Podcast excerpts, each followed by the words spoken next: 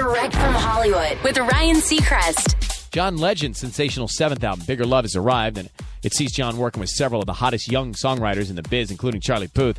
And while you might think of Charlie as a more established writer in the industry, that's not how Charlie sees himself. He tells AP, I've been doing this for five years, and I came onto the scene with people thinking of me as the kid that just sang songs that other people wrote for him.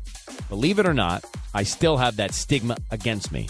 I'm still in the proving myself phase. I hope to be in a position one day where I can work with even more geniuses like John. I'm getting there, and this is a really great start. So, the results of Charlie and John's collab, I Do, is on John's album, Bigger Love, which is out.